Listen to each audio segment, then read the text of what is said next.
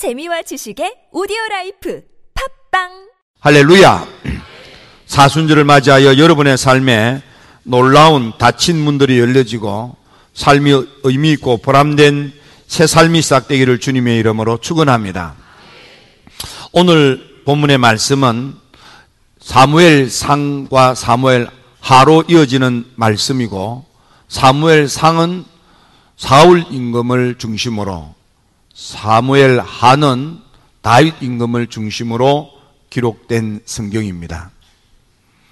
사울과 다윗은 삶의 상황이 비슷하고 그들의 실패도 비슷한데 그들의 인생의 마지막이 너무 다릅니다. 그래서 우리들은 이런 사순절을 맞이해서 어떤 자세와 어떤 태도, 어떤 마음과 어떤 행동을 해야 우리의 삶의 미래가 소망스러운지 지혜로운지 가치 있는 삶을 사는지를 배울 수 있는 가장 좋은 성서적 가르침이 있는 것이 사무엘 상 하가 되겠습니다. 본래 이 사무엘 상 하는 한 권의 책입니다. 나누어져 있지만은 이 두 사람을 살펴보면서 오늘 우리들이 사순절 어떻게 생각을 바꾸고 마음을 고쳐먹고 행동을 달리해서 우리의 삶이 보람되고 의미 있고 가치 있는 복된 삶을 살 것인가를 배우고자 합니다. 첫째, 사울도 다윗도 훌륭한 그런 사람입니다. 기스의 아들 사울, 그는 키도 크고요, 모습도 준수하다 했습니다. 어, 좋은 젊은이였습니다. 그런가 하면 이세의 아들 다윗도 얼굴 빛이 붉은스름하고 눈동자도 크고 아주 아름다운 멋쟁이 젊은이라고 했습니다. 사울도 겸손했고 다윗도 겸손했습니다. 사울도 사무엘 목사님을 만나 은혜를 받았고 다윗도 사무엘 목사님을 만나 은혜를 받았습니다. 그래서 두 사람에게는 많은 공통점이 있습니다. 이렇게 훌륭한 젊은이라고 말할 수 있는 사울도 다윗도 그들의 인생의 마지막이 왜 이렇게 달라졌습니까? 오늘은 그 원인을 살펴보면서 함께 은혜를 나누고자 하는 것입니다. 그 첫째, 사울도 다윗도 영적인 관리, 은혜 생활, 믿음 생활에 똑같이 하자가 있고 실수를 했습니다. 사울이 사무엘 목사님을 만나 뉴하트, 새 마음을 먹게 되고 하나님의 거룩한 성산 라마나요스에 이르렀을 때 하나님의 영으로 충만하여 믿음이 좋은 사람, 영적으로 충만하고 신앙적인 사람이 되어 그는 이스라엘의 초대 임금이 되는 행운을 누렸습니다. 하지만 이 사울이 웬일인지 모르게 이 하나님의 영으로 충만했던 믿음의 심령을 제대로 지키지 못하고 그는 그만 악령에 사로잡혀서 망령된 짓을 함으로 자기 인생을 망쳐버리는 실수를 저지르게 됩니다. 성경에 보면 이와 유사한 경우들이 참 많은데 이를테면 예수님을 만나 제자의 부름을 받았던 유다. 그는 많은 제자들 가운데 실력이 있고 신뢰 받을 만하여 주님 공동체에 재정을 도맡아 살았던 그런 인물이었지만은 그런 생각을 빼앗기고 마음을 점령당해서 예수님을 은 30에 팔아먹고 결국은 자기 인생을 포기하는 자살이라고 하는 해서는 안 될 그런 실수를 저지르고 말았습니다. 하나님의 성령의 은혜가 충만했던 예루살렘 교회, 사도행전 교회, 바나바 목사님이 은혜를 받고 많은 이들이 앞다투어서 가진 것을 하나님께 예물드리며 헌신자로 나서자 그들과 함께 뜻을 같이 하고 마음을 같이 했던 아나니아 삽비라. 돈을 보자 생각이 바뀌고 마음이 달라지었습니다. 그는 아무도 탓하지 않는데도 거짓된 것으로 베드로 목사님 앞에 재물을 드리게 됩니다. 베드로의 눈에 그의 거짓됨이 보였고 그의 심령 속에는 사탄이 울글거려 은혜가 충만했던 성령교회 예루살렘 교회에서 아나니아도 죽고 삽비라도 죽고 많은 참담한 비극이 있었습니다. 사울 그도 이와 비슷하게 하나님의 영으로 충만했던 것, 겸손하고 새 마음을 먹고 하나님의 영으로 충만하여 이스라엘의 위대한 초대 임금이 되었던 사울. 그는 아차하는 순간에 교만의 영에 사로잡혔고 그는 그만 겸손을 잃어버리고 말았습니다. 그러자 악령이 틈을 타고 악한 생각을 하게 됩니다. 악한 마음을 먹게 됩니다. 그래서 악한 행동도 하게 된 것입니다. 비슷하게 이시의 아들 다윗도 그러합니다. 다윗도 사무엘 목사님을 만나 기름 부음을 받고 하나님의 영으로 충만했습니다. 그럼 하나님의 감동을 받고 거룩한 감동에 따라 하나님의 사람이 되어서 그가 찬양을 하면 악한 기운이 사라질 만큼 강력한 영적인 능력의 사람이 되었건만 다윗도 아차하는 순간에 회의하고 느슨해졌을 때 그만 악한 영 마귀 사탄의 충동질에 마음을 빼앗기고 격동되어서 그는 해서는 안 될 생각을 하고 마음을 먹고 나쁜 행동을 하게 됩니다. 사울이 그러했던 것처럼 다윗도 이렇게 받은 은혜를 잘 관리하지 못하고 믿음 생활 바르게 하지 못하고 신앙적인 자세를 지키지 못하여 영적으로 피폐하고 망가져서 악한 영 마귀 사탄한테 틈을 두고 나쁜 마음을 먹고 마음이 격동되어서 나쁜 행동을 하는 실수를 저지르게 됩니다. 그러므로 여러분들도 행여나 오늘 나에게 이런 영적인 느슨함이 없는지, 영적 나태함이 없는지, 영적으로 방심하다가 마귀한테 넘어진 것은 없는지를 살펴볼 필요가 있겠습니다. 두 번째로 영적인 그런 은혜 관리를 잘못하자 사울 그는 마음을 빼앗기고 감정 관리가 잘 되지 않았습니다. 사울은 자기 사이를 삼은 그런 음, 다윗에 대하여 대단히 잘못된 마음을 먹고 어, 나쁜 감정을 갖게 됩니다. 특히 적과의 싸움에서 승리한 골리앗을 물리치고 이스라엘 백성들에게 승리를 안겨준 사위 다윗. 사람들이 사울은 천천히요, 다윗은 만만이라는 그 말에 감정 관리가 잘 되지 않았습니다. 사위를 좀 죽여주고 칭찬해 준 것을 그걸 못마땅하게 생각하는 것입니다.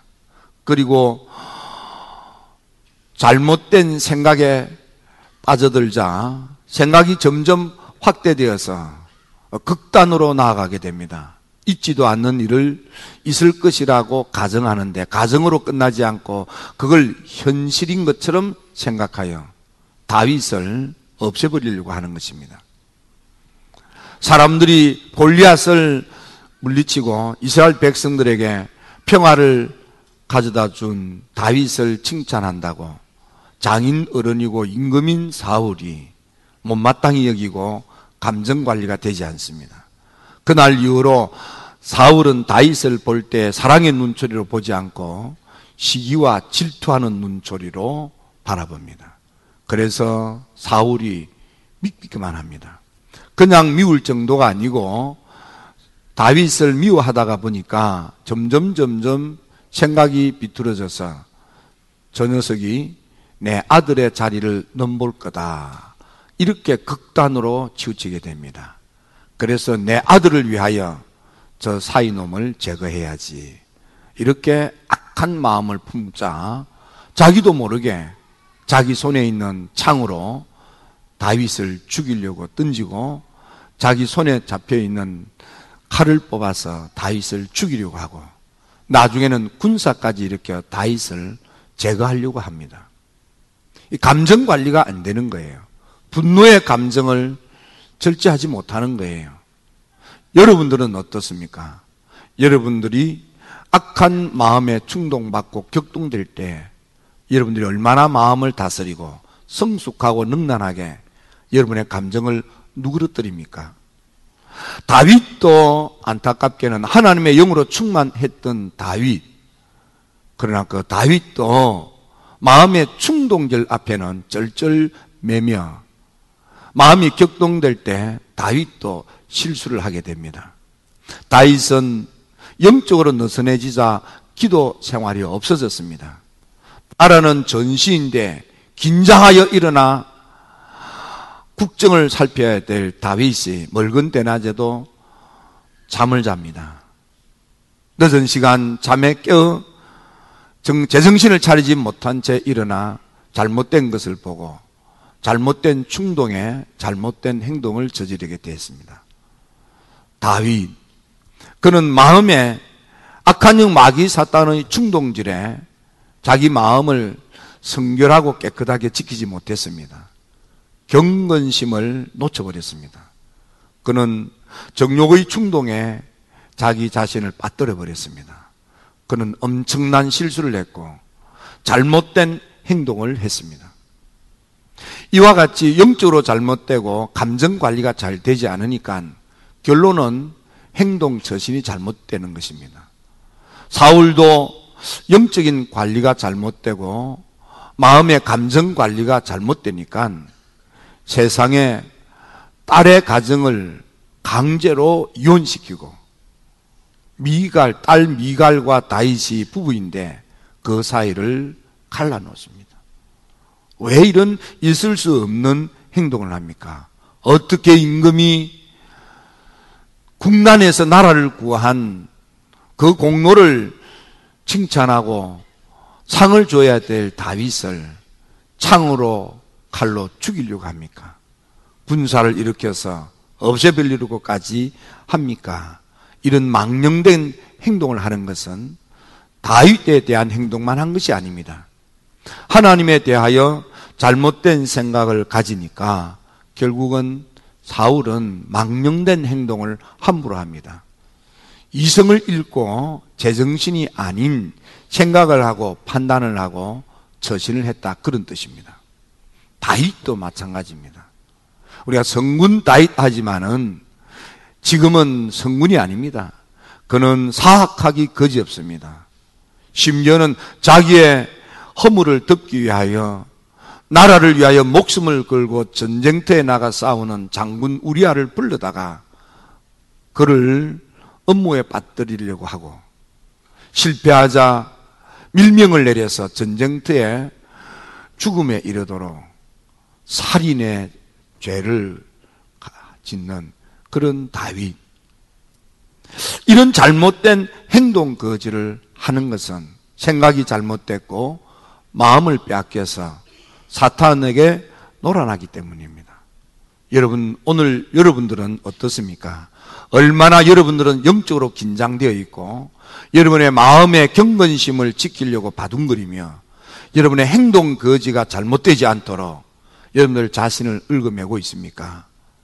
우리는 하나님의 진리의 말씀으로 허리를 동이고 빛된 삶으로 살기 위하여 우리는 하나님께 무릎을 꿇어야 할 것입니다. 불행하게도 사울과 다윗의 마지막에는 큰 차이가 납니다. 그들의 출발도 비슷하고 실수와 실패도 비슷한데 그들의 인생의 마지막이 너무 다릅니다. 다윗은 어떠합니까? 그리고 사울은 어떠합니까? 사울은 변명에 일관하다가 그는 회개치 않으냐고 결국은 자기 인생도 망쳤을 뿐만 아니라 자식 에게도 멸망을 남겨놓았습니다. 사울, 그의 마지막 처신은 겸손을 잃고 교만했으며 그러면 하나님께 무릎을 꿇지도 못했고 회개치 아니했습니다. 예배에 대한 정신, 예배에 대한 마음의 자세도 잘못되었습니다. 그는 예배를 하나님을 위한 예배를 드리지 못했습니다. 사무엘상 14장 35절 딱 한 번 사울은 하나님을 위하여 처음으로 어, 단을 쌓은 적이 딱 한 번 있습니다. 그 외에 이 사울은 계속해서 반복적으로 예배를 예배로 드리지 못하고 자기를 위한 예배로 예배 생각이 예배 자세가 예배 정신이 잘못됐습니다. 하나님을 위하여 경건과 거룩으로 올려드려야 될 예배가 나를 위한 예배로 전략하고 타락시킨 잘못이 사울에게 있습니다. 그는 겸손하여 자기 실수와 죄를 자인하지도 아니하고 변명으로 합리화할 뿐만 아니라 그는 잘못된 예배를 드립니다. 나를 위하여 예배를 드려달라고 강청합니다. 결국 이 마지막 순간에도 잘못된 불신앙의 자세와 태도 때문에 그는 전쟁에 지고 되, 지게 되었고 부상을 당하여 폐색이 짓자 스스로 칼을 세워서 그 위에 엎어져서 자결을 하는 해서는 안 될 인생을 포기하고 스스로 목숨을 끊는 잘못된 죄를 저질렀을 뿐만 아니라 자식에게도 멸망에 이르도록 했습니다. 하지만 다윗은 어떻습니까? 어떤 의미에 있어서 다윗은 사울보다도 더 고약한 허물과 죄, 실수를 저질렀습니다. 그럼에도 불구하고 다윗은 위대한 왕이 되었고 대를 이어서 왕위가 이어가는 이스라엘 백성들이 그렇게도 존경하고 그리워하며 사모하는 왕국 다윗 왕국이 되는 축복을 받게 됩니다. 왜 그럴까요? 바로 이 마지막 사울의 자세와 다르기 때문입니다. 다윗은 어떻습니까? 다윗은 끝까지 겸손합니다. 그는 나단 선지자가 나서서 자기의 허물을 통박하자 그는 조금도 지체치 아니하고 그는 무릎을 꿇고 나단 앞에 자기의 죄를 자인합니다. 그리고 눈물로 회개합니다. 하나님께 매달려 기도합니다. 그의 예배의 정신, 예배의 자세, 예배의 태도는 성경적이고 신앙적입니다. 하나님을 위하여 예배를 드립니다. 여기에 사울과의 차이점이 다윗에게 있는 것입니다. 그는 끝까지 겸손했고 눈물로 회개했으며 믿음으로 기도하여 하나님께 매달리고 정성을 다하여 하나님을 위하여 단을 쌓는 신앙적인 자세와 태도를 지켰던 것입니다. 그러자 하나님께서는 사울과 달리 다윗의 허물과 죄를 다 용서하시고 다윗의 위를 축복해 주십니다. 사무엘 하, 상하가 한 권인데 사무엘 하 24장 25절이 사무엘 상하의 마지막 결론입니다. 마지막 결론이 되는 사무엘 하 24장 25절 말씀에 보면 이런 말씀이 있습니다.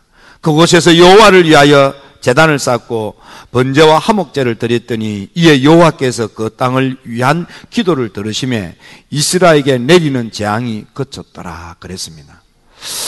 다윗이 고약한 범죄를 저지르고 사울과 비교할 수 없는 사악한 짓거리를 했던 다윗입니다. 그럼에도 불구하고 이 다윗의 하나님께서 복을 주시고 재앙을 끝장내고 축복을 주시는 이유가 무엇입니까?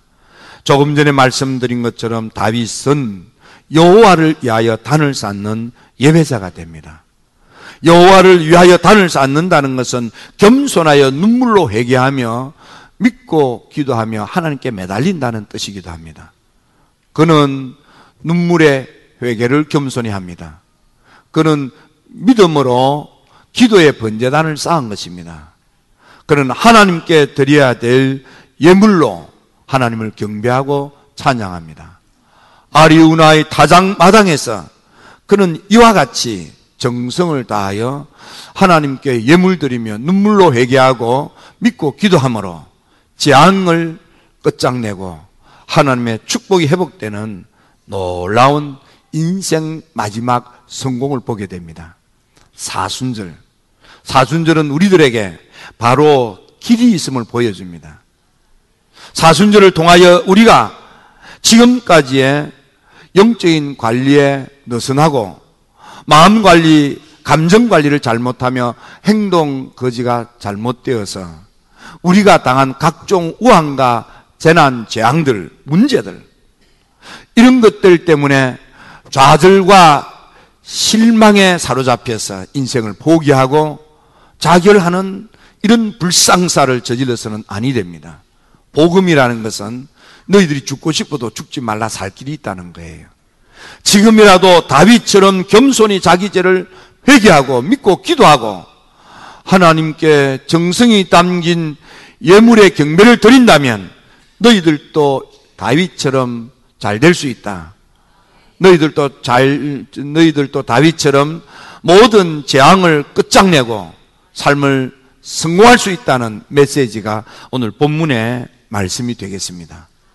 우리 주한교회 사랑하는 성도 여러분, 이번 사순절을 맞이하여 다윗이 했던 것처럼 지금까지 여러분들이 영관리, 은혜관리, 마음관리, 감정관리, 행동거지가 잘못되었더라도 이제라도 이번 사순절 겸손히 무릎 꿇고 눈물로 회개하며 믿고 기도하고 마음과 정성으로 하나님께 여호와께 단을 쌓음으로 여러분의 삶에 재앙이 사라지고 축복의 문들이 열리게 되기를 주님의 이름으로 축원합니다.